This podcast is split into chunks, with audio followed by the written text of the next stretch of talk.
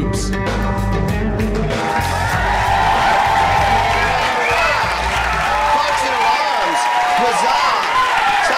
And greetings once again. The smartest man in the world, Proopcast, takes to the ether here from the upstairs salubrious confines. We've moved on up. We used to be in the bar here at the Soho Theater in the Soho downstairs. Now we're in the actual Soho Theater here in Soho, right here in the fabulous city of Londinium.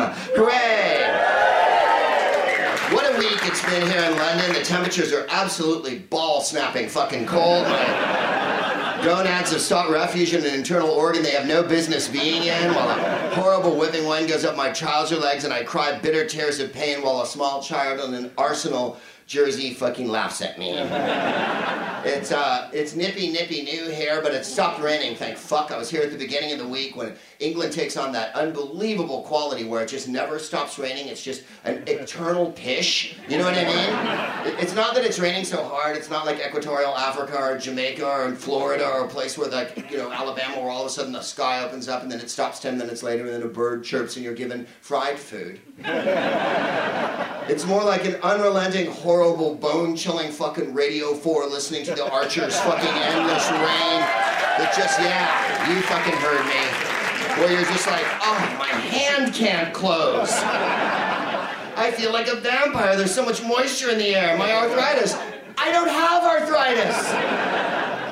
But London's making me feel like I have arthritis. And then you go outside and there's no fucking cabs and there's no, and you get in the tube and it's like being in a steaming dog kennel or whatever.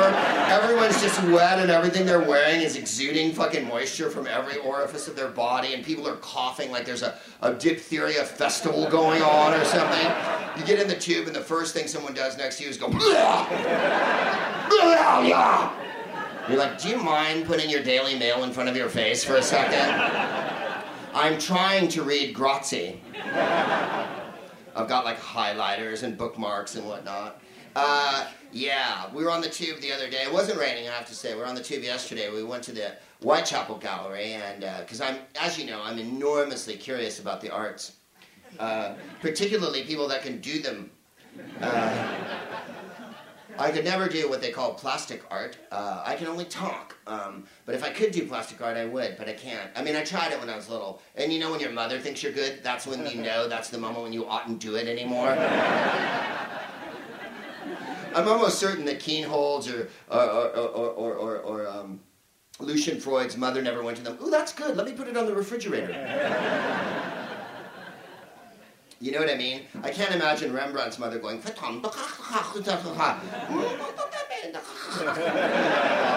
and him with a little hat on. I think you know when you're a great artist. Uh, but the tube station was right next. So he gets on the tube, and like, why is it always the same? Like in every city you go, and whenever you take the subway or the underground or whatever the fuck. The, if you're in Chicago, it's the L. Uh, if you're in Philly, it's like the don't fucking get on there. Um, and uh, what is it in France? Uh, the, the le métro. That makes it sound so sexy and exciting. Like there's gonna be food and coffee and shit like that downstairs. I'm going on le métro.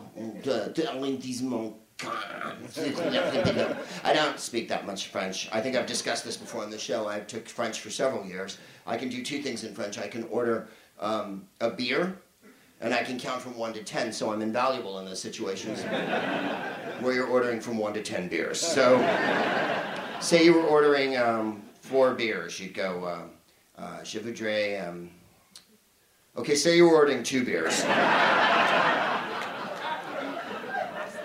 what am I, Diderot? I'm not a genius.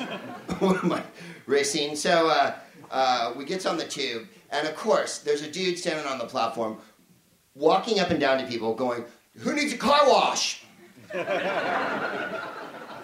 like Broham. Let me explain a couple of simple precepts here before the train ride gets underway and we all get on together. If I had a car, I wouldn't be on the fucking tube on the district line. Uh, and two, stop it. Because he had, uh, because everyone who acts freaky on the tube, not, it's not that they have a physical, it was, he looked like this.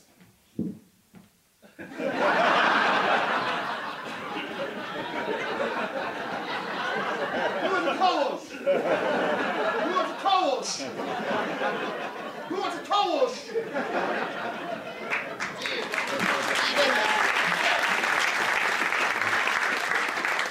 Even if I needed a car wash and I, and I had my car with me down here in the district line, uh, you wouldn't be the person I would entrust. One eye is looking towards Saturn. The other eye is looking toward Archimedes. I really, I don't have any idea. The heavens are covered. That's all I know. You've got one eye staring at Beetlejuice and the other staring at the Antipodes, and it's all fucked up. So we try to hide from him. Then we get in the car, and of course he gets in the same fucking car. And now he's working the car, right? He's asking people in the tube who are sitting, trying to fucking read, Hukosh! And you're like, oh, now I really think you're gonna come up with no takers. There's a dude on the other side, and he's elected himself mayor of the fucking district line. Why is there always one of these? Is it is greeter a position on the tube? I don't need a greeter. I'm just trying to get from one place to another with a minimum of bullshit and maybe eat a fucking Cadbury bar from the overpriced shitty machine that never works. You know what I mean? I'm not trying to fucking live anybody's life and shit. This dude's got a baseball cap, he's fat, he has a sweatshirt on, the long coat, tennis shoes, unspeakable trousers, right? And someone, I heard a woman in the crowd go, oh. Yeah. If you're a woman and you live in London, you've seen him every day of your life. Remember that time you went to Kentish Town because you thought you'd go to the osteopath there and that dude was standing in front the whole fucking time? When you went in and when you came out, and he's like, do you take your clothes off when you go? All right, all right, all right, all right. So uh, we're on the tube, and he's on the tube, and he's going to people. Where are you going? What stop you getting off at? Like, mm, mm. you know what stop I'm getting off at? Ad infinitum. Never is when I'm getting off. I'm getting off at, at Antares. How's that grab you? It's a star cluster, and you're not getting off there. I'm transmogrifying myself into fucking dust-like matter so that I never have to look at you or speak. So he's working the whole fucking car, and of course, one other guy and him start to relate. Right now, they're having a fucking top of their voice conversation. The other dude, and I don't want to characterize people in general or make stereotypical remarks and shit like that. He was a fucking skinhead, right? So he, his hair, but he wasn't a full-on skinhead. He was like a skinhead who couldn't commit the whole program. So maybe he hated Catholics, but not all Pakistanis. You know, I don't know. I don't know where they when they take a vow, who they're supposed to hate or whatever. He had like half-assed skinhead here, and then the fucking kind of icky, you know, like sports mullet on top or whatever. And he was with a woman, and God fucking help us. Um, exactly. I always look at the woman and look at the guy and think, oh, really? Later, his genitalia inside you, and that's just. There really is no justice and no God. You know what I mean? You look at that situation and you go, really? Faith? Faith isn't covering this fucking area here. The skinhead guy later is going to be sitting on top of her head, and that's just a hor. Why do you go there? Why do I go on the district line? Is a question that I should ask myself. So this fucking guy, the mayor, is talking to everybody. Then that fucking skinhead guy and his girlfriend get out. Oh, he, and he had choice morsels. Uh, oh, fucking can't stand Chelsea because it's all full of fucking foreigners, isn't it? Ah, ah, oh my God, you're a laugh a fucking minute. If there was only a pub in this car, we could really get it going. Because um, I would stand around for you, mate, with the baseball hat and the scanty bathing schedule. So he, uh, the skinhead gets off with his girlfriend, or whoever she was, and uh, his indentured servant or his bride that he bought online. And so they gets offline, and the guy's like, yeah, blah, blah, blah, fucking shit, oh, you know, and, uh, and the woman's left her gloves, and of course he finds them. And, and the woman said something to him as she left, like, yeah, that was, thanks for the entertainment. It was really fucking savage fun. And um, uh, she, he grabs the glove and he's waving them out the fucking car door, right? Of the tube, and she comes running back, and he goes, "Before you," and he does one of those, like you know, give us a kiss, give us a smile, fucking. Yeah, the thing that men do that is just fucking untoward as fuck. If men yell at women, nice tits, or what, I like your ass, or fucker I did, or any of the nonsense that men yell at women, women are fucking used to it. It's the, come on. and I think women really, at that point, if they were armed and had a bazooka in their eyeglasses, would just go, just reduce you to fucking rubble because why do men fucking do that? Come on, smile. Really? When I'm looking at you? Fat, unbathed guy with the horrible, unspeakable trousers. This is to make me smile? I don't know. Why don't you bring out a Fabergé egg or some chocolate or something? Yeah. Bring out some caviar, and then we can talk about me smiling. Uh, so he gives her the gloves, and uh, I'm like, really? District line dick. You're on my wick. I said, District line. Why are you on my wick? And they had a poem in the, uh, uh, uh, in the tube. And that's, that's what distinguishes England from other countries. Because you were brushed by civilization so late in the game. because, stay with me. Oh, no, no, no. When you were painting yourselves blue and worshiping wood and shit like that, it was impressive. China had gunpowder and paper money and eyeglasses and checks. You could write a check in China and cash it in another part of China. You guys are painted blue. Fucking look, look a stick. yeah. People were named Egbert and shit like that. then finally the Romans came and, uh, and taught you like you, you should make the roads flat. And they should go in a straight line from one place to another, not curve around every snail path that every fucking junked up druid on mushrooms has wandered down for the last 400 millennia so that the street goes like that in a backward Mobius infinite curlicue that makes no fucking sense. Oh, you just know where it is. Uh, because you got civilization late, you embrace it, and that's what makes you awesome. Uh, other countries that got civilization early don't embrace it quite as fervently, as you might have noticed, and other countries that got civilization even later. I speak of my own festive nation, the United Snakes of America. Uh, we don't really hold on to civilization. We're defiantly proud of our ignorance. Let me put it that way. If you come to America, you'll fucking love it, for one thing. Don't believe what you've seen on TV and shit, because I have English people say shit to me like, well, everyone's fat and they all have a gun, and it's like, yeah, we do. But there's a reason for that. the French fries are awesome and plentiful. And you can supersize almost anywhere you go. And secondly, shit's happening, so you need to be armed. You guys do plenty well beating each other with sticks and burying people up to their heads when they don't know they're being buried and stuff, so you do fine uh, with the violence. But uh, we would never have poetry on the train. Uh, not on the wall of the train at least, but in England here in London, there was a poem up on the wall, and it was by Andrew Salkey. And if you remember Andrew Salkey, uh, he died in the 90s. He was a, uh, a Caribbean poet. I think he was born in Panama, moved to Jamaica. He used to hold down basically the BBC World Service Caribbean Hour and introduce many authors uh, to this country. Uh, I'm going to read it in patois, and I hope you forgive me. Much like several years back, I went to see Roxy Music and, uh, uh, at the Greek Theater in Los Angeles, which is not Greek. Uh, no spanakopita is served. Uh, the economy was booming. And, uh, joking, of course.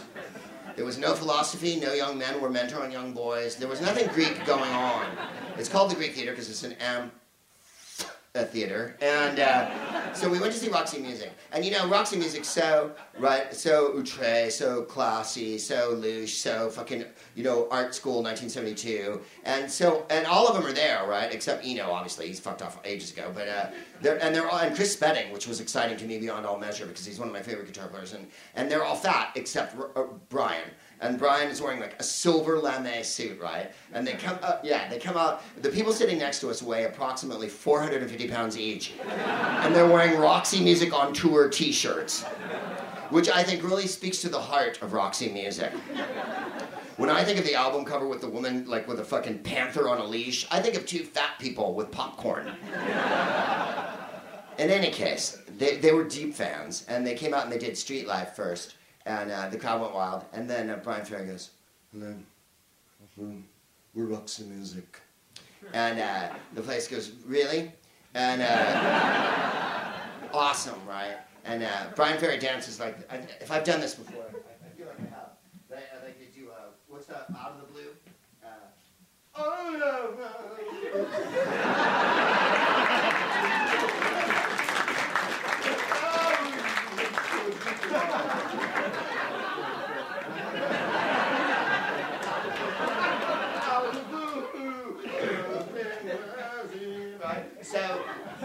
he get, they get to they get to the encore, uh, and uh, uh, or as we call it in LA, the last song, and. Um, I did uh, uh, Love is the Drug, right? And everybody loves Love is the Drug. It's a really groovy song. It's popular. But if anyone's ever noticed, much like Sting throughout his whole career, and I make no excuses for Sting because he's inexcusable, is is uh, Bryan sings it in a fake kind of island patois, I guess to add mood and groove to the song because it's got like little drums and shit in it and whatnot. So if you'll bear with me, like I bore with Bryan Ferry when he went, "Tain't no big thing, wait for the bell to ring." Tain't, tain't, no big thing, the toll of the bell. You're like, one, you're from Newcastle. Two, you, you, do. Yes! I bet you guys weren't wearing coats tonight. If you were in Newcastle, you'd be a pussy on your way to get a crispy duck. No coat checks. That's what I used to love about Newcastle. It'd be fucking freezing. People in fucking slut skirts and fucking guys in wife beaters and shit. Snow pouring. I'm in the corner with my fucking pink furry hat on and my mucklucks and whatever. I've got my fucking rainbow bright Ugg boots on and shit. It's all wet.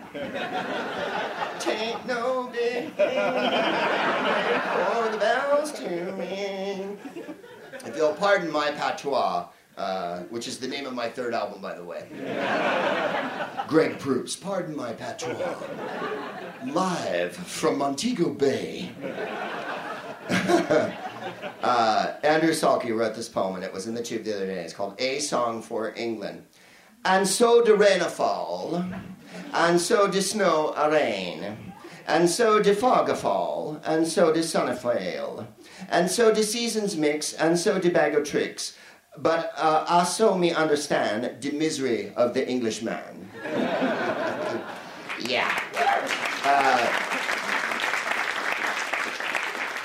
I think my favorite line in it, besides the rain a fall and the snow a rain, is "de fog a fall," because the fog does fucking fall here. In other countries, it drifts in. In San Francisco, as Herb Caen, our immortal columnist, once said, in San Francisco, about 3:30 in the afternoon, the fog creeps in on little cats' feet. It sure does, Greg. Shut it, you drunk pussy. In London, de fog fall. All of a sudden, you're like, fuck. The back of my spine is cold. How did the back of my spine get cold? I'm in a car. You want to wash? You want to wash? No, I'm good. I don't want to wash. Uh, yeah, tube dick. Get off my dick. Uh, we take questions here on the show, and we're going to do questions later on the show and shit like that. But uh, if you want to um, email me, uh, it's a, and ask me a question or poke or prod me or cajole me in any way or, pose me a query. um, smartest at a specialthing.com. Uh, if you want to email me and just uh, uh, talk to me, it's fanmail4greg at gmail.com. I would never tell you what to write uh, for, uh, to me at fanmail4greg at gmail.com. But a lot of people ask questions that I think might be better posed to the smartest at a special thing.com thing. Because people like ask this open-end question, I like oxygen, I'd like your thoughts on that. and then my favorite one in an email I got today was, feel free to riff on this.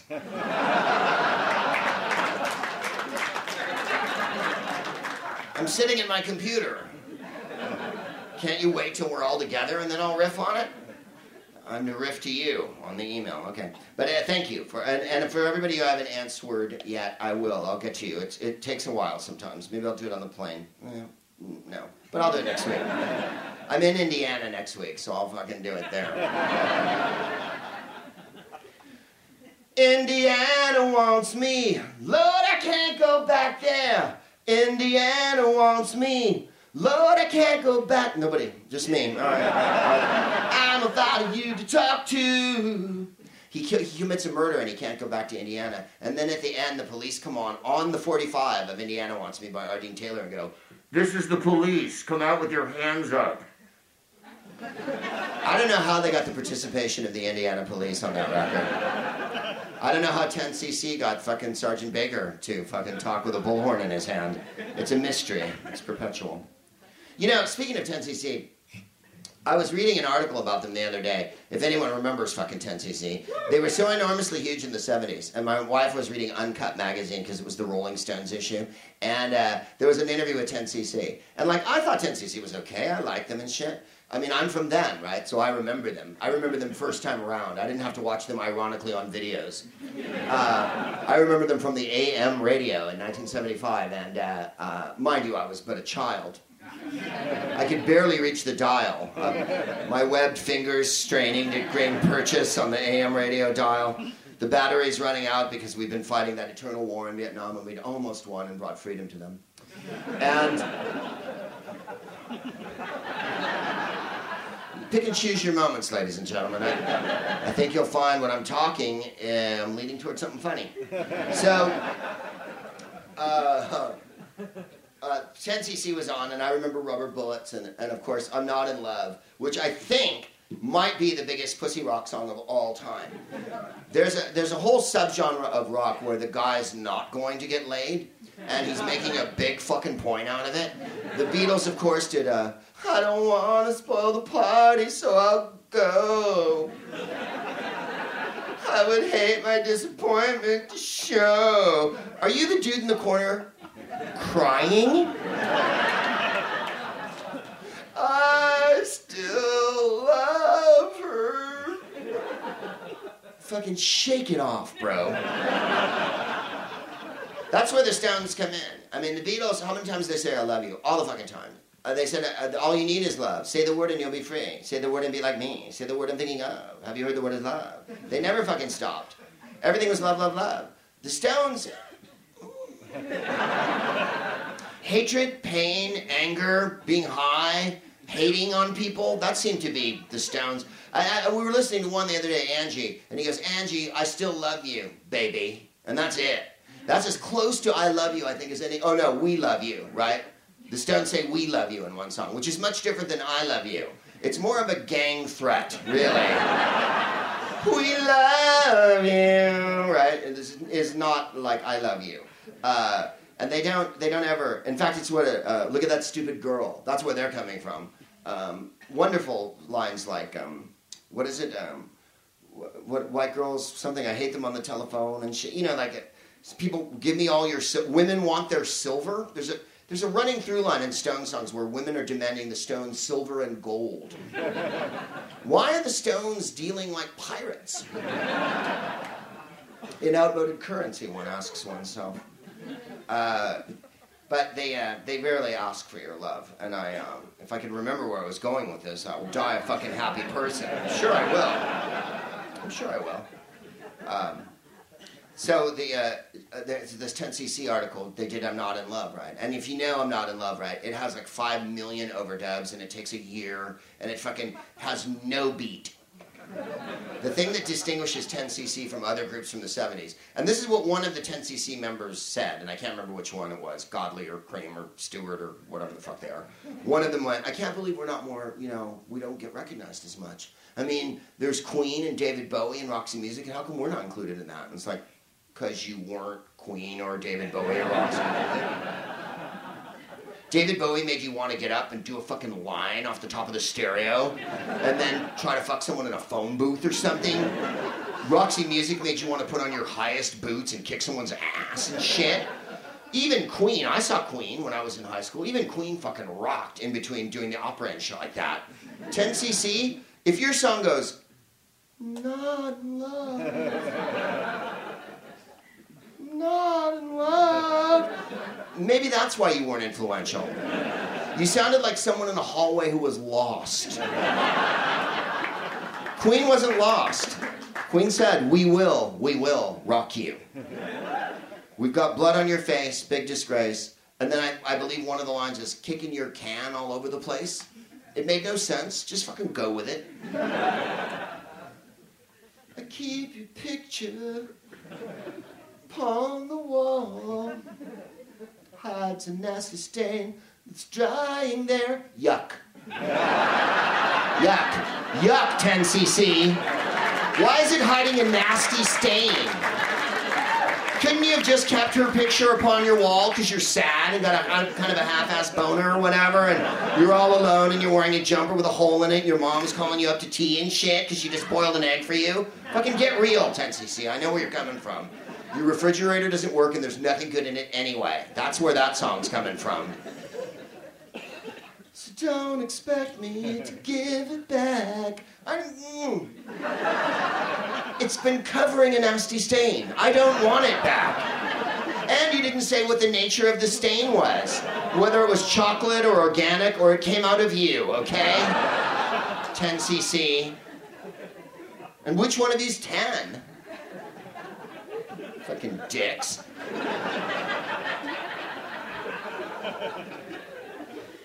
Why weren't we more influential? Because the song has no beat at all. It just drifts along. And then there's the weird part in the middle that, like it's a bad Beatles song. Boom, boom, boom, boom. Be quiet. Be quiet. Be quiet. Big boys don't cry. You're wearing a clothespin on your knob right now, are you? I'm getting a self-flagellation vibe super hard off this song. I'm getting someone's got a pillow stuffed in their mouth and a plastic bag over their head. No, big boys don't cry. They fucking. The Stones said it best. They're just, they're, we're gonna come around at 12 with some Puerto Rican girls that's just dying to meet you. And did you ever notice the Stones never go to New York City? They only go to New York City which is a small city outside of New York. It's much more exciting than New York. There's no chain restaurants at all. In New York City, you'll find there's a TGI Friday and a Houlihan and a fucking McDonald's and a Burger King and shit. In New York City, there's fucking Puerto Rican girls that are dying to make you. The Stones also never said the word you ever in any of their songs. It's always chow. New York was cold down. Uh, although I have to say, we were watching a bunch of the Stones videos this week. The Mick mix outfits are inexcusable over the years. Charlie Watts, go back and watch every Stones video. Charlie Watts is in something tasty in every video from the 60s on. Sometimes charcoal gray, sometimes with a white polo neck and shit. Oh yeah. And then in the, in the 70s during the black and blue, when they're kind of at the nadir of their like shittiness, uh, well, um, dirty work, I think it might be the 85 might be really the nadir, but 75 was a low point. Charlie's got his head fucking shaved on the cover wearing a suit going like this. so looks like the natives of Easter Island erected him on that album cover with fucking pulleys and ropes and shit like that, guava leaves or whatever. That one looks, he looks good always. His suits are awesome. But uh, there's a Mick period where he wears a New York Jets jersey and fucking harem, like, uh, like footsie pants with knee pads. That's a fucking shocking period. That's that horrible movie, Let's Spend the Night Together. 8081, the Jovan Musk tour, if anybody remembers that one. He's wearing a New York Jets jersey and he gets in a cherry picker and he's like. Don't be in a cherry picker. You know what a cherry picker is, right? The thing that, okay, he's not inside a human who picks cherries. He's inside a contraption. Then you need a cherry picker wash. Cherry picker wash. No, it's clean. It's clean. Mix in it. I've been holding out so long. I've been waiting on the phone. I'm gonna kiss you. Uh, so you know what, 10cc. Next time, next life, baby. They don't even speak to each other now. That was the saddest part of the article. They don't even fucking talk. And you're like, well, then why are you complaining about your legacy and shit? Even Queen reformed with whoever the fuck it was they reformed with. Was it George Michael? Someone, someone sing lead for them for a couple minutes? When I saw them, they were groovy. Because Freddie had a little shorty mic stand that he carried in his hand and shit. And he was wearing what can only be described as a harlequin outfit. I mean, it wasn't full on Leo Sayer embarrassing, but it was good. He had a huge basket, yeah, and Brian May had all the fucking hair and a kimono and shit. And all the songs started with. That's how all their songs started. And then every Brian May lead goes. Like that. That's all he's. In any case, uh, we have questions here, and I'm going to read a couple of them before we start the show. Um, people write me, and they write, and I don't read this beforehand, uh, but um, uh, did I mention that the guy with the car wash thing, um, when he got on the tube, took a banana out of somewhere and ate it, the whole banana, and then I didn't see what he did with the fucking banana peel. I couldn't. I watched, I, you know, he fucking took out a banana and fucking, you know, dodged around the car eating the banana. I was like, really? Fruit? Couldn't it have been a Bicky or something small or a Tic Tac? I don't know. Really? You have to eat the fruit with your fucking eye looking at me? Sometimes.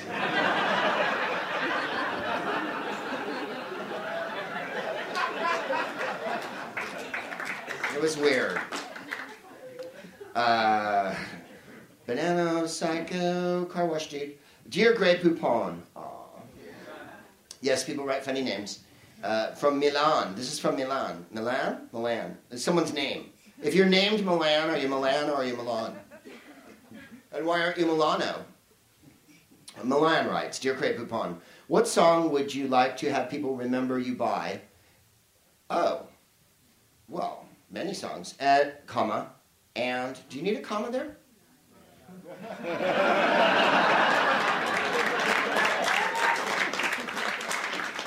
like Vampire Weekend, I don't give a fuck about an Oxford comma.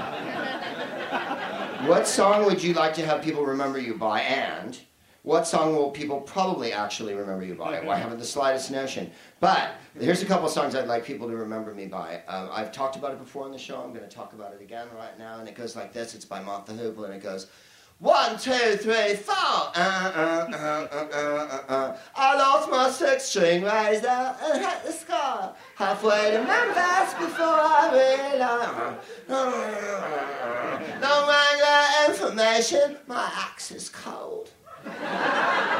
Watch the video. Go to YouTube and watch the video. It's so fucking good. Ariel Bender comes forward and plays the screaming solo, and Ian Dury.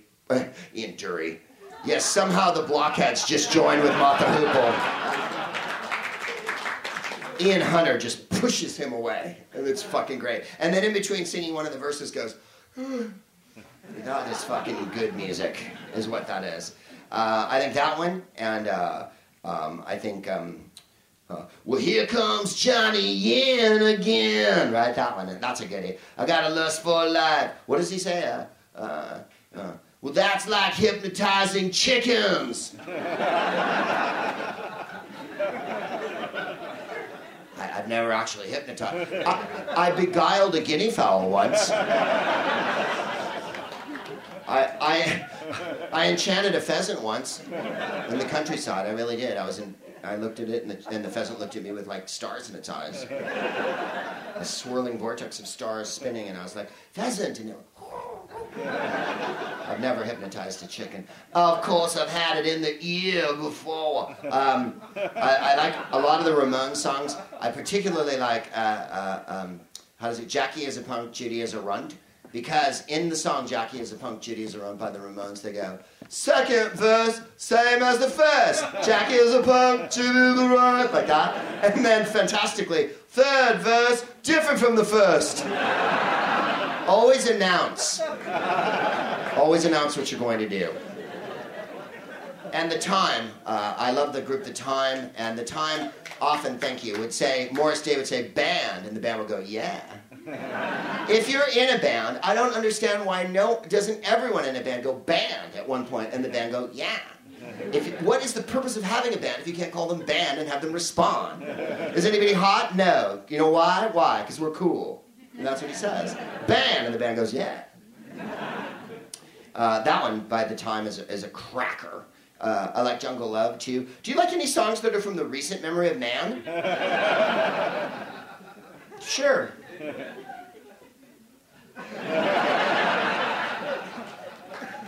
I should buy more new records. I really should.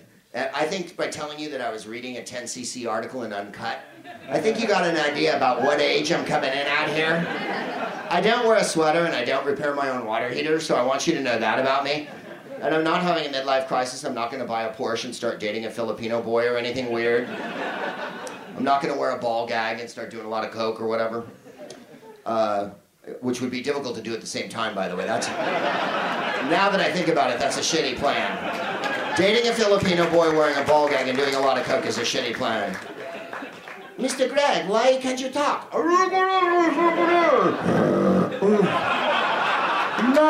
Love, so don't forget it. It's just a nasty phase I'm going through.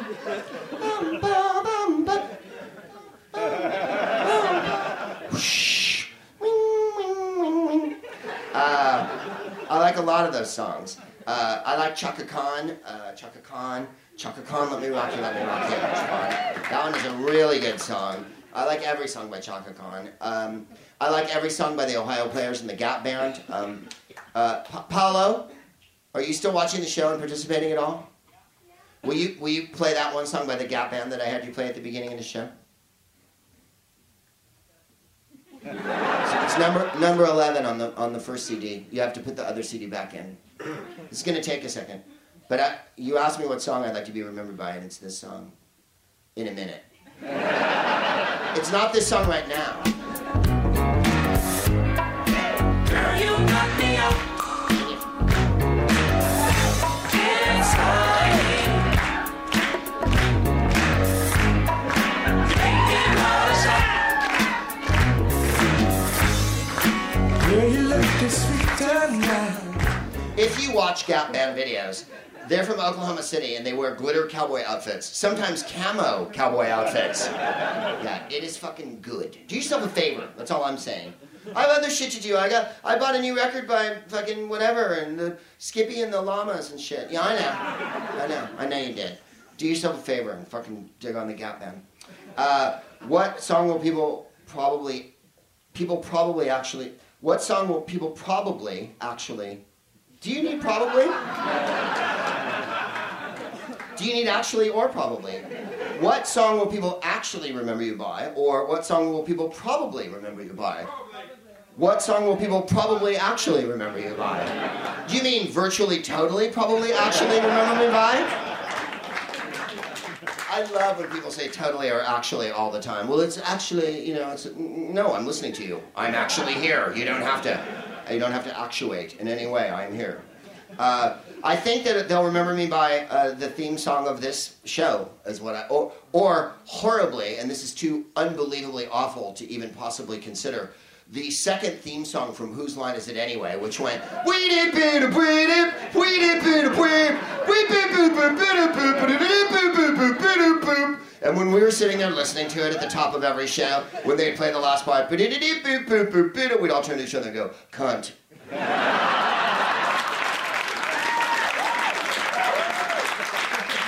Fucking worst song. I don't know who wrote the song to Whose Line Is It Anyway, but wow. If you're listening tonight, it was good.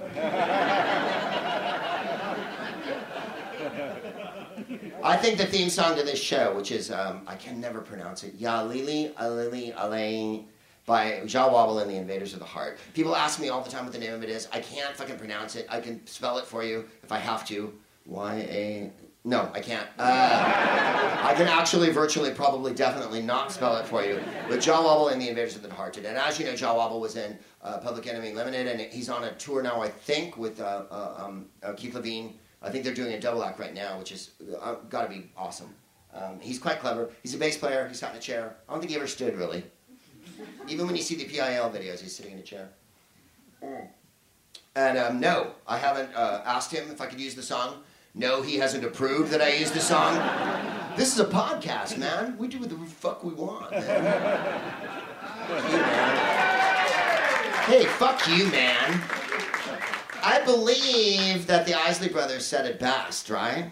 Uh, try to play my music. They said my music's too loud, right? I got the big run around with all that bullshit going on. Boom, boom, boom, boom. Time is really wasting. There's no guarantee. Yeah. Time is really wasting. We gotta fight the power that be. So my way of fighting the power is to take money from a poor bass player who never did anything to me except make me enjoy his music. But I've stolen one and I use it on the show. That's my answer to that. Thank you, Milan. Uh, oh no, there's two other songs.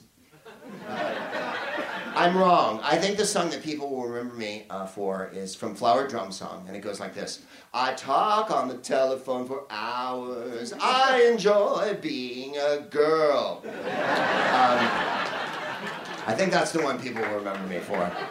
You have to understand the way I am, mein Herr. A tiger is a tiger, not a lamb, mein Herr. You'll never turn the vinegar to jam, mein Herr. So I do, ding, ding, ding. What I do, ding, ding, ding. Uh, no, possibly not. I just thought it'd be funny to, funny to add those ones in at the end there. Don't tell me not to live, just sit and putter. Last year, the sun's a ball of butter. Who told you you're allowed to rain on my parade? Uh, that's probably the song they'll remember me for. there is no song you remember comedians for, is there? I mean, Bob Hope had a, Bob Hope had two songs. You know who Bob Hope is, right?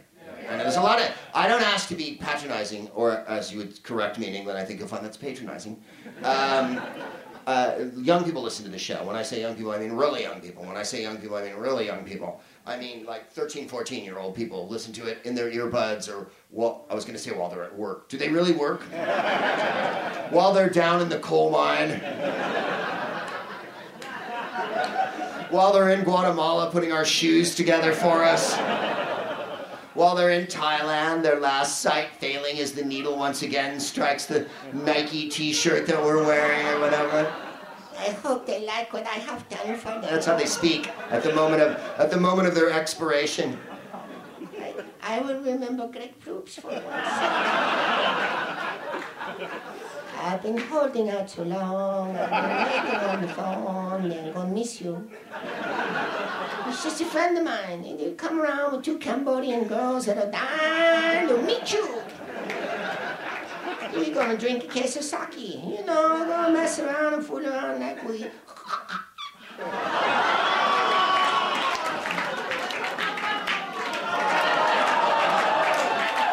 No, kittens, no. Bob Hope uh, was a comedian, and uh, he ruled the earth like a giant dinosaur. He played from uh, oh, the twenties. He was he, he was he did everything except silent film. He did ra- uh, vaudeville stage, uh, Broadway stage. He played. He was born in London, but he moved to America, so he was the most American of comics. Excuse me. He did the pictures. He did the radio. He did television for a thousand years. During the Vietnam War, he was quite uh, vocal about his support of the Vietnam War. Having said that, he went to every single war zone for the entirety of his career World War II, Korea, Vietnam, and even the fucking first Gulf War and entertained the troops all the time. And I've heard stories about him from people who were there with him who, when they would get to the fucking battle zone, he didn't go to the hotel, put his bags down at the airport, and went right to the fucking hospital. So Bob Hope was, uh, had many sides to him. Like everyone, he was a complex human being, as well as being uh, an enormous uh, uh, billionaire in California and a virulent warmonger. Now, he did adore the troops, and the troops adored him. And the story I was told is by an actress who went with him, and she took, he took her into the uh, ward, and all the fellas were there with you know wounded beyond recognition and suffering horribly, and she started to cry, and he you know he's telling jokes and he's running around, and he took her aside and he went, "Don't ever fucking cry in front of them. That's not why we're here." right? So he had a lot of sides to him, but he had two songs, and one went "Thanks for the Memories," which was the blandest, most incalculably non-positional song of all time. Like, there's one thing Bob Hope was never going to do is let you know where he was coming from as a comedian, right? Bob Hope was one of those mad, fucking wildly popular with everybody. He spent five or seven years overseas only playing to the troops in World War II. When everyone came home from World War II, he was the biggest comic in the fucking world because he had spent so much time uh, developing his audience, right? But he never said if he was a Republican, a Democrat, he knew where he was coming from. But he, his big um, phrase, if, if you showed him something or, or something amazing happened, he'd go, Isn't that something? Well, something is hardly the most descriptive term in the world. Isn't that something? Bob, almost everything is something. I think you'll find, unless it's antimatter, and then it's anti something. And his song went, Thanks for the memories, the thing and we did, the places we ate, and the thing you looked at me, and the thing that you said, I'm thank you, whatever. And then he had another one, and it's a, a truly awful Christmas carol that goes, um, See the sidewalks, city sidewalks, dressed in holiday style, silver bells, silver bells. It's Christmas time in the city. Hear them ring. Ring a ling. Horrible. Horrible. Don't ever put ring a ling in a song if you want me to speak to you. However, in the song, it's not, I'm not in love. If he had said, I keep your picture upon my wall, it's hiding a ring a ling that's been drying there, I would have liked it better. Dylan writes a question. Really? Greg, I want to know something. I've been listening to your show for a while now. There's something I just don't fucking get, man. How come you're always on Gwyneth Paltrow's ass? She seems nice and she eats organic. She works out a lot and she's married to that band Coldplay. Why are you always on her dick, Greg? Well, Dylan. It's not that, Dylan. Sadly, it would have been great if he'd, uh, if he'd um, uh, written me. Somehow I don't get the feeling Bob Dylan writes a lot of podcasts. Uh, Dylan, ooh, comma, seven. Hmm. I presume that's his age. I presume it's a boy, although there's girls named Dylan, right? Whomever you are, Dylan. First of all, Dylan's parents. You let him listen to a show where I say cunt and shit like that? Talk about snorting coke with a ball gag in my mouth? my kind of parents.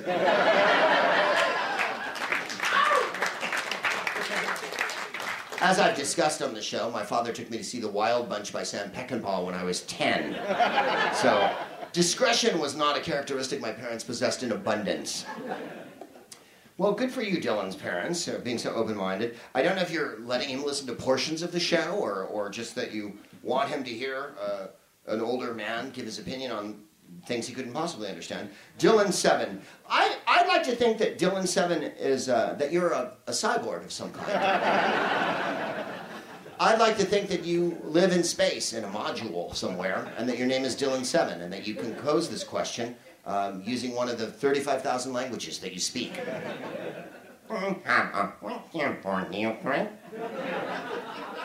I was going to write you at mailworkbreak at gmail.com, but I decided to write you at martin@consulting.com. I am Dylan. I am partially human. I am not allowed by act of omission or by any sort of direct contact to harm a human being. She's a little upset. There was a, there's a cyborg on the last thing. She's kind of crazy. I prefer the term artificial human.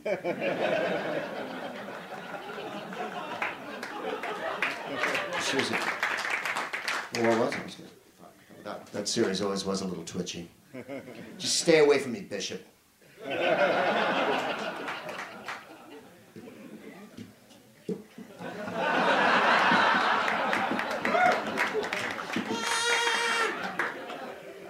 Fucking good movie, that one. Hey, Vasquez, anyone ever mistake you for a man? No, you? Vasquez runs an underwear store in LA. It's part of the excitement. I told you to come to California. You fucking dig it. It's warm, there's burritos and shit. Yeah, fajitas and whatnot, burritos. Yeah, burritos. They're fun, they're good. It's like a kebab, but you're outside and there's avocados and shit. And there's rarely a fight after. So when you have a kebab here, you gotta be ready to duck because a punch, a bottle of, you know, a bottle of punch is gonna be thrown, you gotta be able. But in California, you eat the burrito and then you go, fuck, that was cool.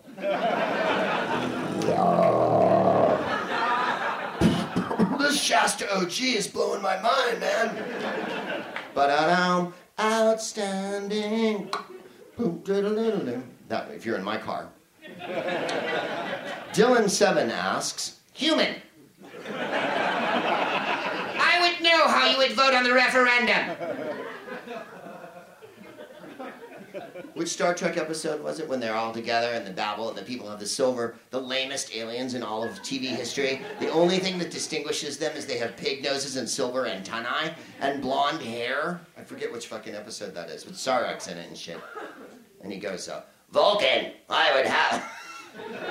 Vulcan! Because people from crude planets speak like barky dog animals. People from sophisticated planets are always like, Welcome to our world. We are no long we no longer have penises. We have flaming, swirling balls of pure energy that conjugate with one another. Here, try this. It's called slam juja. Put it under your eyelid. But the people from the crass planets, Vulcan! We cannot use salutations. We merely cry the race you are. I would, I would know how you would vote. How I will vote is my own concern. He asks, Dylan7 asks, where are the other Dylans? I'd like to know that.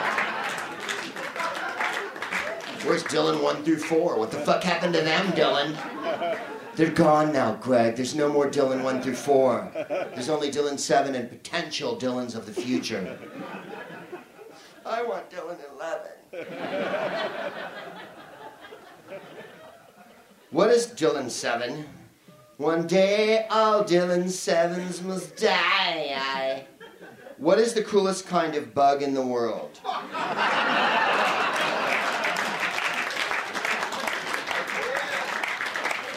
You can tell a seven year old read it because what is the coolest kind of bug?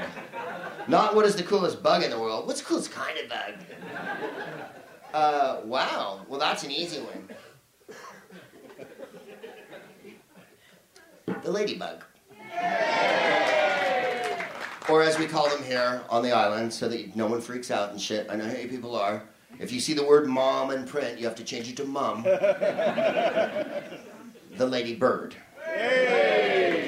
Uh, because they have awesome little spots and they fly around and they're very fruity and delicious and I mean the color. They, they have the apple color and they have little black spots and they let you uh, hold them.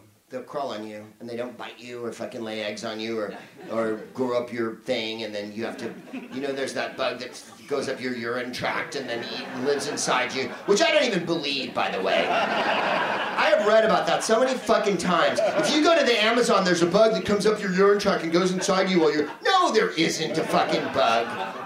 Yeah, someone's gonna correct me. I'll get an email for that one. I know I will. I work in the Center for Disease Control in the Vector 5 division. My name is Dylan 10cc 7 slash 14. There is indeed a urine climbing bug. Well, that bug's the uncoolest bug, okay? Because any bug that crawls up my urine to live inside me has got a surprise coming. Because I have amaze balls, and they will fucking extrude your fucking bug back into the fucking swamp, you bug, urine climbing bug. Ladybugs are cool. Scarabs are cool, but they gather a big ball of feces. So I don't think, as a pet, other bugs are just scary. And other bugs I can do without entirely. Uh, but thank you, Dylan, for your question. What is the coolest kind of bug? Um, and then Marcin, Marcin, Marcin, Marcin, Marcin? M, anybody? M A R C I N. Marcin? Ma- very definitive from over in the corner here. He went, Marcin. And I went, really? And he went, yes. I got the Oliver Hardy answer. yes.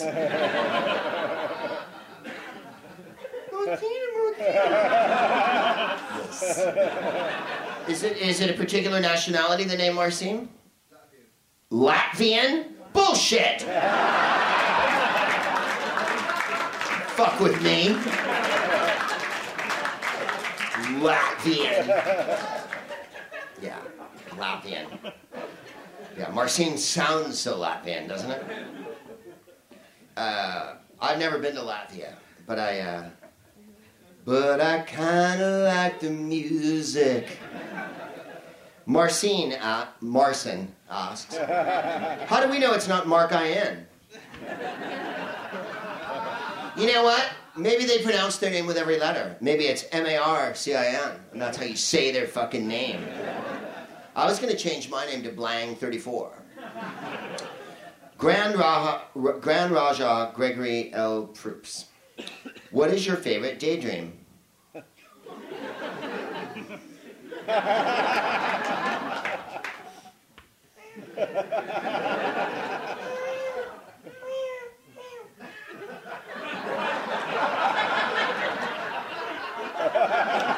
fuck are you doing in my daydream, kittens? I was taking a pee and a bug climbed up my urine. I'm hiding in your subconscious. I have many daydreams. Uh, I wish that I was in New York in the 20s so that I could see Babe Ruth play baseball. Uh, I know, because um, if you've ever seen a film of Babe Ruth, uh, he's often shown as a fat person, but he wasn't when he started. He was uh, left-handed, and he played uh, catcher for his uh, high school. Well, his, he went to a boys' prison. Who's him and who? Uh, Babe Ruth was, was fighting and drinking and throwing rocks at policemen when he was five years old. He was incarcerated from seven till about 18 or 19. And he learned to play baseball in the child's prison that he went to. We call them industrial schools. you know how in England here you take all the pretty women and put them in a prison till ever or whatever? Uh, and the crowd goes quiet. You fucking did, okay? Or maybe that was Ireland, but whatever. Uh, remember how you had workhouses and debtors prison and shit like that in case people owed money to the rich, they were thrown in jail summarily. And uh, in the United States, we'd take orphan boys and incorrigible people and put them in boys' prison. And Babe Ruth, uh, awesomely, oh, then he got older and he, he would drink mad beer and whiskey and eat hot dogs and shit like that. And he, he evidently would do things like on the club, there's a phone in the clubhouse in the 20s, right, where they dressed, right? There was one of these phones, right? And he'd jing, jing, jing. And he would say on the phone, if you're not to fuck, I don't even want to meet, okay? That was one thing he would say. And then another thing Babe Ruth would say at parties is, anyone who doesn't want to fuck can leave right now. So he was awesome. And he hit mad home runs, and theoretically or uh, uh, uh, legendarily, uh, and he pointed, uh, right, in the 1932 World Series. He was pretty fat then. They traded a guy, there was a lot of rancor going on. They're playing in Chicago at Wrigley Field, and Babe Ruth went like that, right? I'm gonna hit a homer. Well, you can see the film because there's a home movie of it, if you can fucking believe this. Someone was taking a home movie in 1932, and he goes like that. And he, and he points at the. The pitcher always said he didn't point at him. The pitcher was named Charlie Root. And he said, if he pointed at me, I'd have put him on his ass, right? And they'd thrown the next pitch right at his head. In any case, this is the best part of Babe Ruth. He hit a home run, right? He's like that. He had little debutante's ankles, as Heywood Broun. And then he'd forward, and then bang, hit a home run, right? The bat went straight up, and then when he ran, it was like this. Every film you see of Babe Ruth, it looks like he's running like a little, like a little nippy, like that. That I would have given anything to see. Also, of course, I would have liked to have gone back to the 1930s and seen Satchel Paige pitch against uh, all the um, all the other Negro League players. I would have given anything to be at like the 1941 East-West All-Star Game to see Paige and Gibson and Buck Leonard and, and all the great, excuse me, black players that played then. Those are two of my daydreams. I also daydream that I would be in um, like Alexander the Great's army. Maybe not like Alexander, but just because he was so short. Um, but maybe one of the others, when they came into Persepolis and they saw the entire city with fucking Mazda painted on the wall and the giant bearded figures of the lion people and everything and incense burning everywhere and chicks dancing around and fucking figs and whatnot and pomegranates and that would have been fucking wild. That's a good daydream that I have sometimes. I also, uh, thank you. I also, no one else has that daydream? Am I the only? Okay, apparently I am. Hey Greg, that's kind of freaky and shit. I was thinking more like, like Scarlett Johansson bent over and I saw her dress. I, I don't dream that low. That's not a daydream. That's like just looking at a magazine or something. Um, I think going on um, uh, on the Beatles' first tour might have been unbelievable. I think seeing something like the Magic Flute the first time it played might have blown your fucking mind. I think being here at the Globe Theater when Shakespeare put on one of his plays might have been an insane experience because then you could have gone across the way and watched a bull fight a fucking bunch of dogs. or a bear be eaten by fucking, hor- you know, or, or one dog fight a million rats or some horrible shit. The kind of fun that you guys got up to in those days. I don't daydream about that part as much. Uh, I would have liked to have seen uh, um, Eleanor Duse or, or Sarah Bernhardt perform. Uh, I daydream about that kind of thing. Um, I would have liked to have gone uh, to the Cotton Club in Harlem uh, in, in the late 20s when uh, Duke Ellington was the band leader, and then he was followed by Cab Calloway as the band leader to see uh, that hot jazz. Um, I think of lots of different. Um, uh, those are some of my favorite. Oh, it was what is your favorite daydream? I gave you four. Oh, fuck it. That was so many.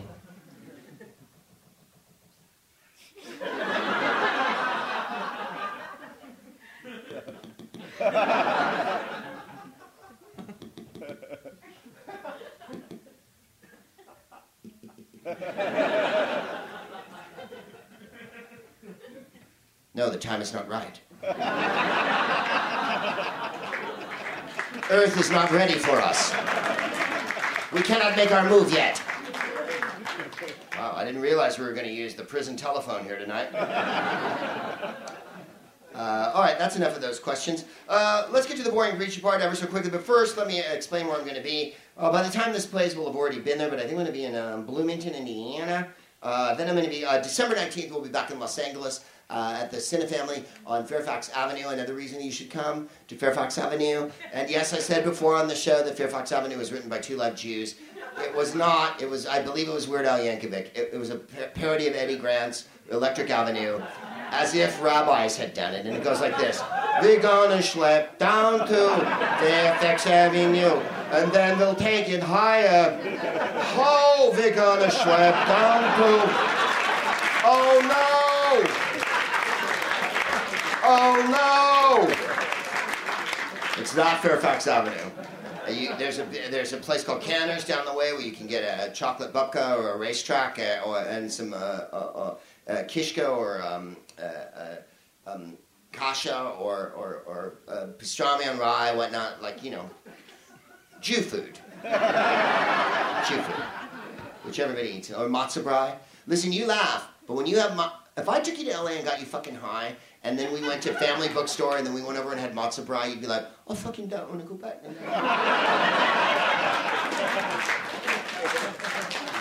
the, the rain a fall, and the snow a rain, and the fog a fall, and the sun a fail, and the seasons mix, and the bag of tricks. I don't want to go back to London. Photographs and fancy dick to get your kicks at 66.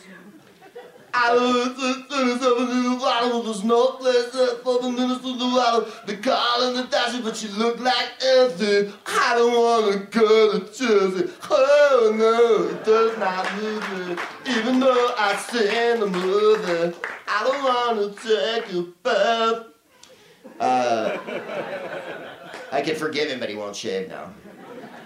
He always wears a hat and he won't shave. Last redoubt of the fucking scoundrel. We'll be at uh, the Cinefamily, and we'll be playing uh, the Leslie Bricusse Immortal Classic, as written by Charles Dickens, as performed by Albert Finney. Uh, Scrooge, the musical, not Scrooged with Bill Murray, but Scrooge, the musical from the 70s. Is everything with the 70s with you? Yeah, I cried when I saw it when I was little, and I'm gonna fucking cry when I watch it again this year. I'm gonna get high, and I'm gonna fucking cry. And I'm gonna, and I'm gonna sing the wrong songs. I'm gonna be like, my friend, the doctor says the world is. Well, that's Dr. Dolittle, you asshole. I like that movie too. Uh, and then um, uh, at the 30th, at the, at the, end of the year, at the 30th, night before New Year's, we'll be at the Punchline in San Francisco. We'll be at the Punchline all week in San Francisco, uh, but we'll be doing the podcast, the podcast, uh, the Proopcast, uh, that night. Um, and then uh, we'll be going to Sacramento, which is this, the capital of the state of California. And that's about all you can say, really. No, it's okay. Sacramento's all right. It has its moments. The fucking Mexican food's off the hook. And that's what I'll be eating when I'm there. And then and we'll be in New York at the uh, Bell House in Brooklyn on the 19th of Jan. And then we'll be in Omaha, Nebraska. Omaha? I'm an old, well, I'm an old Kansas man myself.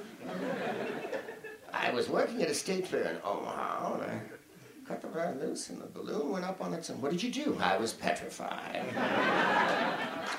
Uh, we'll be at the uh, Holland Center for the Performing Arts. I have no idea why. It's the Holland Center. And then, yeah, that's right. It's a fancy performing arts center in Omaha. Yeah, woo, they smell me all over Soho. And then we'll be at the Laughing Skull Lounge in Atlanta, uh, Georgia IA. If you've ever been to Georgia IA, it's good fun. Um, the 10th of March will be there then. Uh, let's see. The Levinson retort. This week has been a big week for uh, uh, Lord Justice Levinson has come out with a. As you may have been following, if you've read any newspapers or, or don't live in a fucking hamster house, um, you may have noticed a lot of things have happened in England with the press over the last year. Uh, many key figures like Rebekah Brooks and Sienna Miller. And uh, they were hassling Sienna Miller, they were hassling Hugh Grant. There was horrible, horrible chicanery that went on in all the Fox News Corps. They closed the news of the world. And yet, Rupert Murdoch walks free and is still a billionaire and does whatever the fuck he wants and tries to influence elections all over the fucking world. How about that? Isn't that funny? And yet, there's no free press. So there you go. Uh, the Levinson report is coming out. Is it come out already? No, it's coming out. It's out? But they haven't made a decision on it, is what's going on, right? Cameron keeps waffling and wedging and hedging and snidging and snedging. Because, on the one hand, you want to go, oh, there's a full, free, and complete press that can do whatever it wants and investigate wherever it does. And then on the other hand, you're going to go, we're going to put the fucking hammer down and make sure these bad things never happen again because no one would ever do anything bad if there was money involved. Uh, it's a very tricky uh, situation. In the United States, we haven't had a free press in mm, about 20 years, I'm guessing. It's, that's my recollection. When I was little, we had a president named um, um, Nixon. and uh, it was discovered that he had done all kinds of horrible things, dirty tricks and uh, bilkery and uh, flimflammery, tomfoolery, and mountebankery in order to regain re-election in 1972. This was brought to light, exposed, and he was eventually forced to resign uh, against the advent of being impeached. Then, uh, after that happened, uh, reporters were considered intrepid, and they made a movie called All the President's Men that had Robert Redford and Dustin Hoffman as a sexy pair of reporters. No one plays a reporter anymore that looks like Robert Redford, really. And no one expects reporters to have any fucking integrity whatsoever. Mostly because they don't, but a lot of them do. There's still some that do. Um, I don't think they work for giant news gathering corporations like Fox or Sky or CNN or anything like that. I don't think they allow investigative journalism in those instances because if they did, corporations would have a fucking cow as soon as anything real got reported, like a small child with one eye was making a shoe yesterday when he keeled over from hunger. Now, this. Here's the weather. You know, women are clitorized all over the world and kept in suppression and sold everywhere. Now, sports. They don't want that. So uh, there is a free press up to a certain point. Uh, should they be allowed to tap everyone's phone and shit like that? Clearly not. Should 10 Downing Street be in contact with them all the time? As my understanding is that David Cameron and Rebekah Brooks were in very frequent contact with one another, even though everyone's denied it and everyone's ran around the fucking mulberry bush a thousand fucking times. And David Cameron, to my way of thinking, is up to his ass in this thing as much as anyone fucking else is. And secondly, the internet is mentioned once in a 1900 page report on freedom of the press, as if the internet doesn't exist as an information source to Lord Justice Levinson. Absolutely staggering. Um, what would you do, Greg? Well, we have a constitution in my country, unlike this fucking tyranny that you people are under. And we're guaranteed freedom of the press, which doesn't mean shit. After the first Gulf War, they started embedding reporters. And embedding means you have to say what the government wants you to say, otherwise, we're not going to let you play. During Vietnam, all, all of many famous reporters in the United States, Dan Rather, Peter Jennings, whoever you can think of, uh, were out in the field, standing there, reporting on how the war was going poorly. Walter Cronkite, who was an anchor on CBS News in the United States in 1968, said, We're losing the war. He said it to the United States. We're losing the fucking war. And Nixon was watching and said, We've lost America and shit. When he saw Walter Cronkite, who was a corporate paid CBS fucking reporter, say that. But Walter Cronkite had been in World War II as a field reporter with Eric Sevareid and Edward R. Murrow and a bunch of other guys. So that ethos is gone. Will it ever come back? Yes, because we have the internet and because people are independent to do whatever they like. And I think that groups like Anonymous and I think that groups like Occupy and I think lots of different groups are trying to bring truth to light all the fucking time. Uh, if you read truthout.org in the United States, Amy Goodman, the War and Peace Report, um, here The Guardian, actually sprinkles in facts occasionally into their newspaper. Along with things like, there's not enough women in the news. And then in the issue, when they said there's not enough women in the news, there was hardly any women in that paper. But okay, I get what you're going for. Uh, you want to make the press free uh, so that they can report on whatever is the truth. But in the end, the giant corporations that own uh, the papers and the, the entities that report the news and the government uh, are going to have something to say about it. So I would say let's always look for alternative news sources. And I don't know that this commission and this report is going to change anything. The fact that he ignored the internet utterly is uh, blows my mind so much that I want to eat a banana on the tube. Uh, I was on a site called uh, politics.co.uk. Their politics are not particularly lefty in any way because I wanted to get some information. I typed in on my computer booze price fixing because that's what's going to happen here in England. The government's considering it again. This is from today, uh, two days ago, Wednesday, 28 November, from the politics.co.uk website. Headline Government announces alcohol pricing consultation, dot, dot, dot, again. Uh, and I, the reporter's name, and I'm not kidding, is Ian Dunt.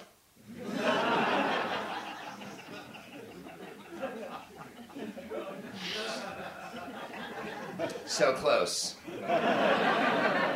and yet so far. The government has taken further action on problem drinking. Okay, let's just stop right there. it's supposed to be news, right? That means the, the, the definition, I don't have the definition of news in front of me, and I don't have a phone I can look it up on. But my guess is the definition of news is supposed to be facts that are being gathered and then reported to you, possibly facts that you don't already know. The fact that the government wants to fix the price of alcohol is not taking action on problem drinking. What that is, is controlling the people by raising the price of alcohol, which is some people's only entertainment. Uh, I realize there's problem drinking in England. I lived here. In those days, the pubs closed at 11 o'clock. I would do a gig at the comedy store in London, and I would run to the fucking minicab place because I didn't want to be killed by fucking drunks on the street here. So, yes, England has a drinking problem. It's like Scandinavia if the Scandinavians knew how to fucking fight. But that sentence is so specious to me. It's not the government has taken further action on problem drinking. It's the government wants to fucking fix the price of booze. That's the headline. Uh, by once announce, again announcing the same consultation it originally planned to hold during the summer. We'll skip down. Oh, Shadow Crime and Security Minister Diana Johnson said, it's classic smoke and mirrors from the Home Office. Okay, first of all, that's the worst metaphor ever fucking concocted. Smoke and mirrors are not classic in any way. Hey, look at those smoke and mirrors. That is fucking classic. I can't tell what's what. My right hand doesn't know what my left hand's doing. Fucking, that's classic smoke and mirrors. I think you'll find Deep Purple said it best. and fire in the sky. Classic smoke and mirrors. They burned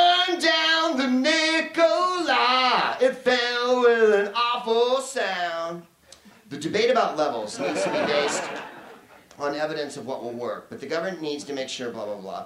The 10 week consultation will assess whether a minimum 45p per unit, that would be approximately mm, 37 cents in American money. I don't know what it is. Figure it out wherever you're listening. Uh, 45p is almost half a pound uh, per unit. It would be about 40 euro, 40 euro cents, would it not? Somewhere in there?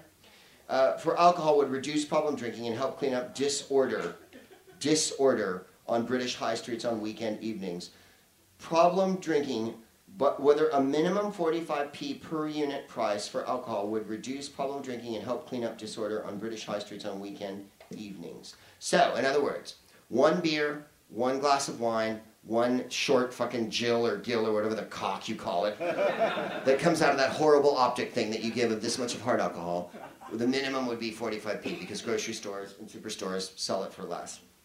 In my opinion, if you wish to contain social disorder on the streets of England, you might let some of the people who don't have any money have some. And you might tax people who are using offshore accounts to keep their vast riches in. You might make them pay taxes. Why is there social disorder? People are unhappy. Why are people unhappy? They don't have three squares. Why don't they have three squares? They don't have a fucking job. Why don't they have a job? There's no fucking jobs. Why are there no fucking jobs? Because all the jobs have been outsourced and moved to other places. Why have the jobs been outsourced and moved to other places? So that rich people who keep their money offshore don't have to spread any fucking money around or pay any taxes ever. It's not any different in the United States. We're always talking about controlling the population and, oh my God, there's riots and people are going crazy and Negroes are shooting. You know? Remember when Katrina happened and the whole story was black people are shooting? Yeah. Black people were fucking scared to death because there was no one to help them and nothing happened and no one showed up and they were fucking dying and floating away and shit like that. When the riots happened here summer last in England, uh, uh, David Cameron wasn't here and Boris Johnson wasn't here. And I've said this before on the show, but I'll repeat it because this is what news is and the freedom of the press. I was listening to the BBC World News in Los Angeles with my wife and they said, David Cameron rushed back to London. The riot started on Thursday. He came back on Sunday. What's your definition of rush? It will cause irritation in the drinks industry, but is more moderate than the 50p level planned in Scotland. 50p?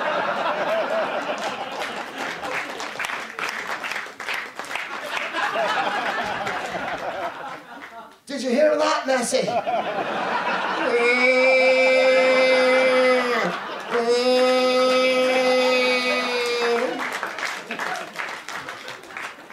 A health committee report last week said the government was overly concerned with reducing disorder to the detriment of tackling the health problems of binge drinking. And this article is from May of this year. I wanted to go back because I started reading about it. Home Secretary Theresa May makes the case for the government's proposal to impose a minimum price of unit for alcohol. As this article alluded to, in the summertime they were discussing it. They are now discussing it, or consulting rather is the word. Consultation. They are taking consultation on this item again. Uh, the Home Secretary said in May, quote, too many people think it's a great night out to get really drunk and have a fight on our streets. Too many people? Or poor people that you don't want to fucking deal with, Home Secretary. Uh, uh, let's be real fucking honest about this. Rich people get rat-assed fucking drunk in their huge pile in the country and do all the coke they want and do horrible things to people brought in from other countries and then send them home bleeding and crying. The paper doesn't report on that very much, does it? You don't see that as the lead story on Sky fucking News with someone standing in front of a wall of videos and the crowd goes quiet. You don't think that fucking happens? It fucking happens. It fucking happens. Rich people do whatever the fuck they want and have abortions whenever they want and take all the fucking drugs they want because no one ever calls them on anything they fucking do. It's people without any money that have to get drunk on the street and fight each other. Rich people are allowed to do whatever they want, whenever they fucking want. Remember that. What we need to do, I'm still quoting, is to set a price that is actually going to ensure that we don't damage responsible drinkers. Am I a responsible drinker? Mm.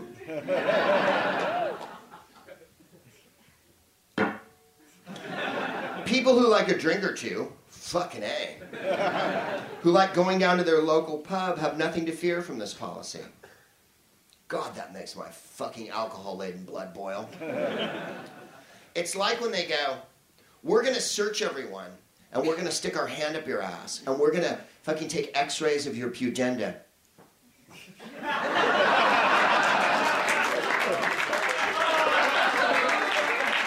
It's all right. Go to the bathroom. We're scared.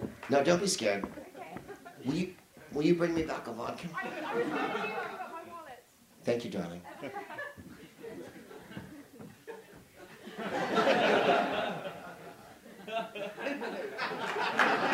Oh, Waiting till they come back.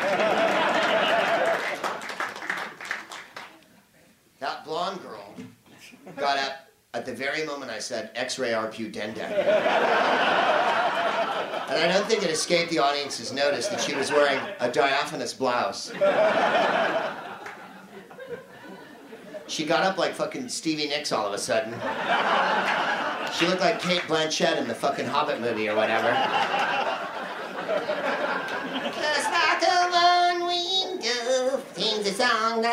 She's singing. Oh, baby, oh, baby.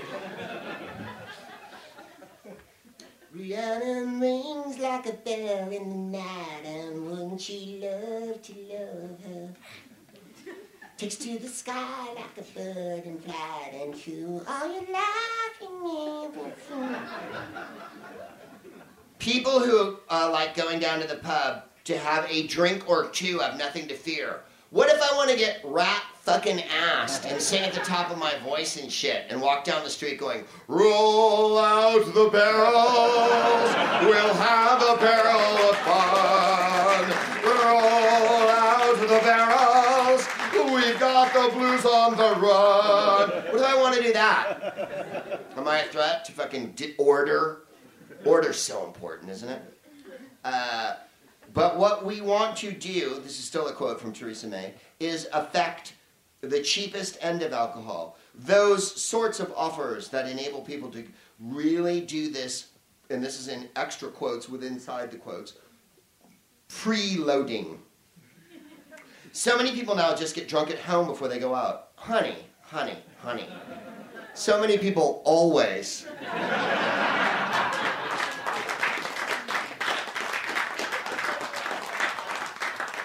Theresa, were you never a teenager? Did you never go to university? Were you never young at any point in your life? I don't know what your jam was uh, that you got dressed to in high school. People are different ages here and shit. So I guess if you're in your 30s, I, I don't know what you fucking put on. You're like, I want to live with the common people. Whatever, you know, right? I don't know. I don't know what you listen to. I'm taking. I'm trying to take you a few years back, right? For me, I'd put on uh, David Bowie.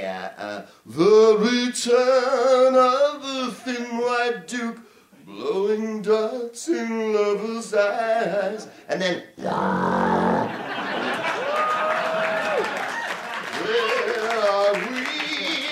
Magical moment, right?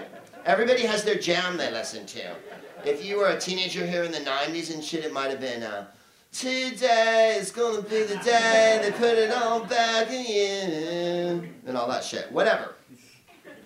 Uh, uh, you, surely, uh, Ms. Theresa, Secretary May, uh, you preloaded. We've all preloaded. When bars closed at 11 p.m. here, there was no way you could go out without preloading because you weren't going to get it your swerve on. If you got to the bar at 9:30, your swerve, yeah. I believe, and I've said this before on the show, when Heath Ledger OD'd in Mary Kate Olsen's apartment in New York, uh, the Olsen twins said it best: swerves do not get themselves on. You have got to fucking get your swerve on. So. Let me ask you this. If you go to see a Rolling Stones show, not now, but uh, 15 years ago, and Keith isn't drunk and high and smoking cigarettes through the whole show, do you think Keith preloaded before the show? Or do you think he went, oh, we've got a show tonight. Fucking, I better have some toast. and then when the show started, I think I'll just have a half a pint of cider. A lot of really cool people preloaded, Secretary May. Before Bob Marley went on stage, before Toots and the Maytals went on stage, they smoked a joint the size of Usain Bolt's thigh. There's no way you can get it that to that level. Louis Armstrong, his entire career, would smoke J's before he went on stage and played. I mean, you've got to preload because otherwise you're just there. No one wants to show up at the bar sober and go, "Well, I'll have an elderberry water." Well, uh, you know what? I'm gonna have a rum and black.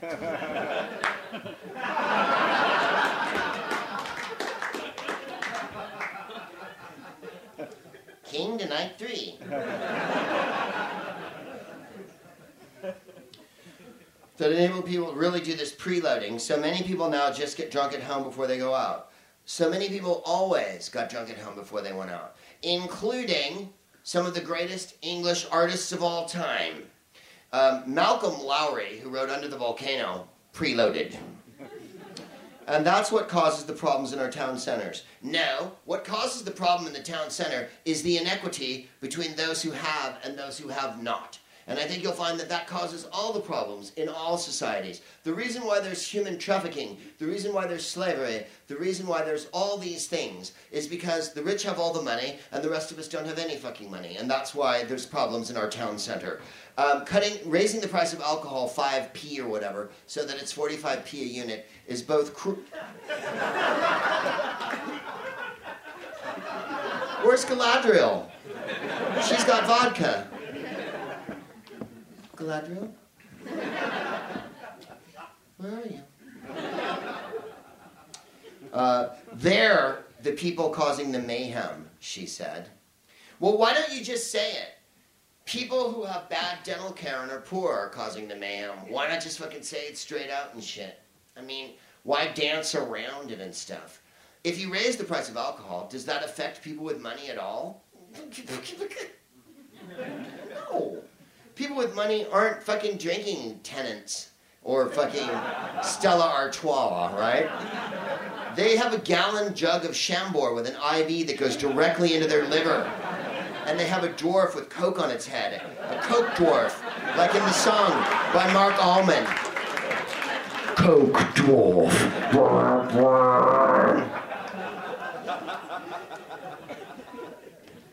Fuck you, government. Exactly. Huh? Is it? Is it Galadriel? Oh, you angel.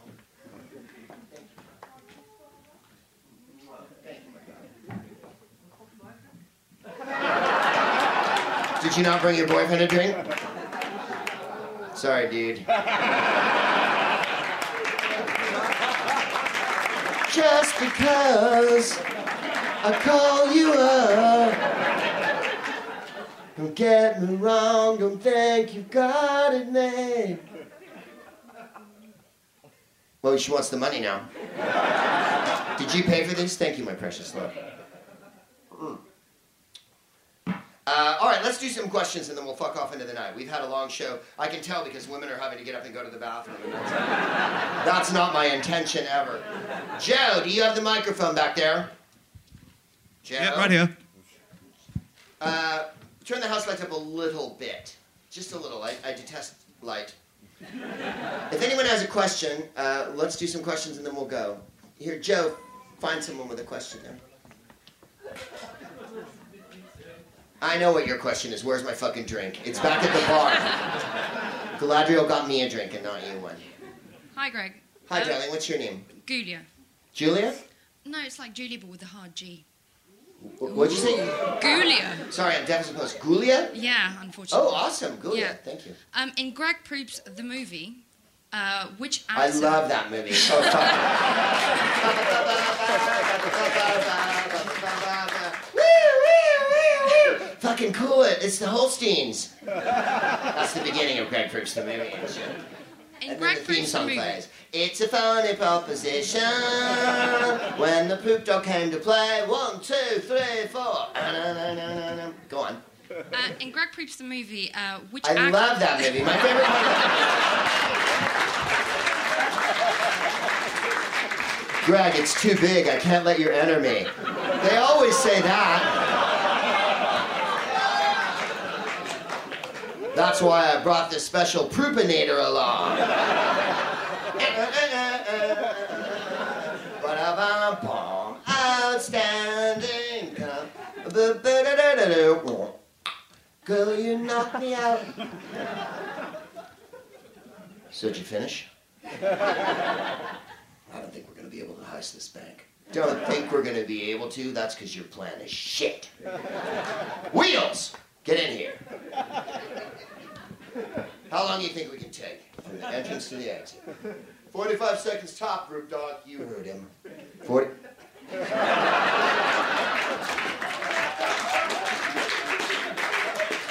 Curls, where have you been? Yes, what's your question, Julia? Um, which actor, male or female, dead or alive, would play Greg Proops? Oh, golly. Well, I'd like to read for it.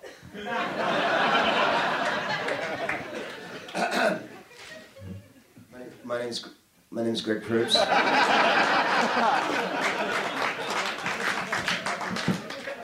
reading for the part of Greg Proops.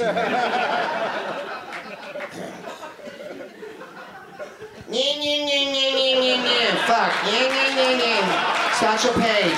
Nya, nya, nya. Funk music. Nya, nya, nya, nya, nya. Oh, I'm so high. I'm so dizzy and shit. Nya, nya, nya. My dick is so big. Nya, nya, nya, nya. Oh, fuck you, the government and whatnot. Nya, nya, nya. Like, rich people suck. Nya, nya, nya, nya, nya, nya, nya. Am I in the light? Uh, listen, Greg, uh, that was terrific. Thanks for coming by. We have to see everyone else in LA, uh, if you don't mind. I, I- don't think I got the part in my own movie. I think to play me, Charlize Theron.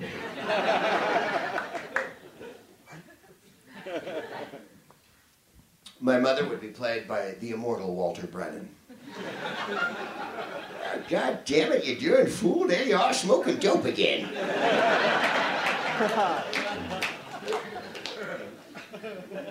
Soundtrack by 10cc.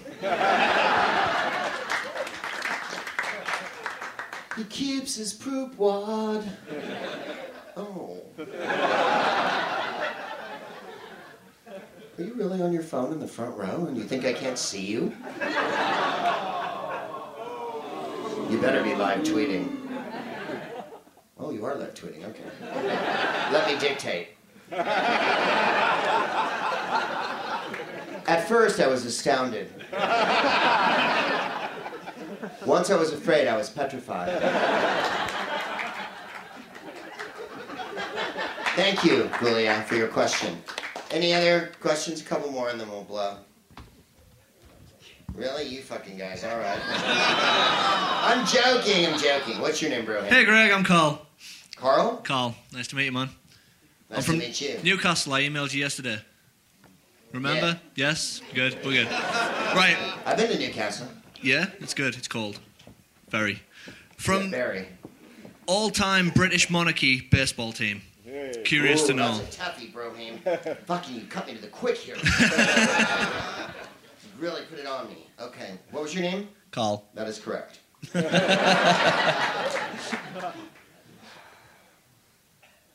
okay. Well, uh, managing, uh, I, I think you have to have Elizabeth the First because her dick was so fucking big. Uh, she's the manager. At first base, I've got Henry VIII because uh, he was huge and a, and a great athlete before he got conked in the head. Um, at second base, I'm putting, um, just because I love the name so much, Ethelred the Unready. uh, I have no reason for that, really. Uh, Henry the Confessor at shortstop, because again, you got to be able to handle hot balls. That's Edward the Confessor. Sorry, Edward the Confessor. That's short. Uh, at third base, we're gonna put. Um, oh, I'm gonna Kobayashi Maru your ass, and put Mary Queen of Scots at third. she was six feet tall, and she could handle the hot corner. Uh, yeah, she could. Uh, I'm putting uh, Charles the First out in left because uh, he is executed if they lose the game. in center field. Center field. Uh, no, we'll come back to center field. Let me go to right field. Uh, who's your rightest king? Let's put um, so many kings and so few queens. That's what's disappointing about all y'all. It- there was that pair, right? There was William and Mary, but that's a bit disappointing. King George. Yeah, George. There's many Georges. Oh, that's a good call. Let's put uh, George the Third out in right because he'll be talking to the birds and shit like that out there. and center field. Um, you know who I'm going to put in center? I'm going to put Elizabeth's dad, George. Is he five? Yeah, Maybe. You fucking English people. Don't you even know the numbers of your kings? I'm fucking up here doing English kings and you're just staring at me, you illiterate fucking monkeys. he's George five because he took over six six. He took over for uh, Eddie Eddie Windsor, and Eddie Windsor's an incalculable. Really, you did a good thing by getting rid of Eddie Windsor. He is not someone to admire. Um, and, uh, and and George stayed, and, and, and then he you know his his uh, his Queen Mary and all that, and, and she could really fucking drink. So I'm making I'm making Mary the vendor. She'll be selling the booze in the stands because she made it to 102, was it? Uh, and then let's see, on the mound, on the hill, as we say, um, wheeling, and we've got what we got left? We got pitcher and catcher. Um, yeah. exactly. I was thinking the same thing you were, bro. Hey. Uh, the catcher has to uh, uh, direct the game, and the catcher has to be canny, and the catcher has to call all the pitches, and the catcher has to play defense. Richard the Lionhearted spoke French, never fucking came to England except for a short time, and tried to sell the fucking palace to the French. I'm putting him at catcher. That would be your hero, Richard the Lionhearted, who went to the Crusades and shit, and then was captured, and they had to pay a huge fucking ransom for him. And I, as far as I can tell, hated England in every way, and that's why it's awesome to have him catching. Uh, and then, where did I put Elizabeth? Oh, I already have her. And then you know who I'm going to put on the mound? Uh, fucking Elizabeth II, baby, because they're forever and ever. Where's Victoria? Uh, taking tickets. Where's Henry VII? Uh, where's Richard III? Richard III uh, is the mascot, and they rub his hump for good luck. this has been the smartest man in the world, Proopcast. Thank you very much for coming out. You've been the loveliest audience in the world. My name is Greg Proops.